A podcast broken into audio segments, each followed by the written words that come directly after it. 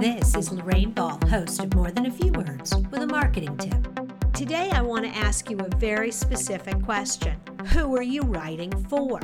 Now, if it's a personal blog and you're sort of documenting the days of your lives, you're writing for yourself. But if this is a business blog, you are writing with business objectives in mind, and those objectives are directed towards a specific audience. So you need to write for that audience. You need to get clear in your head are you writing for your customers or are you writing for your referral partners who will pass the information on to your customers?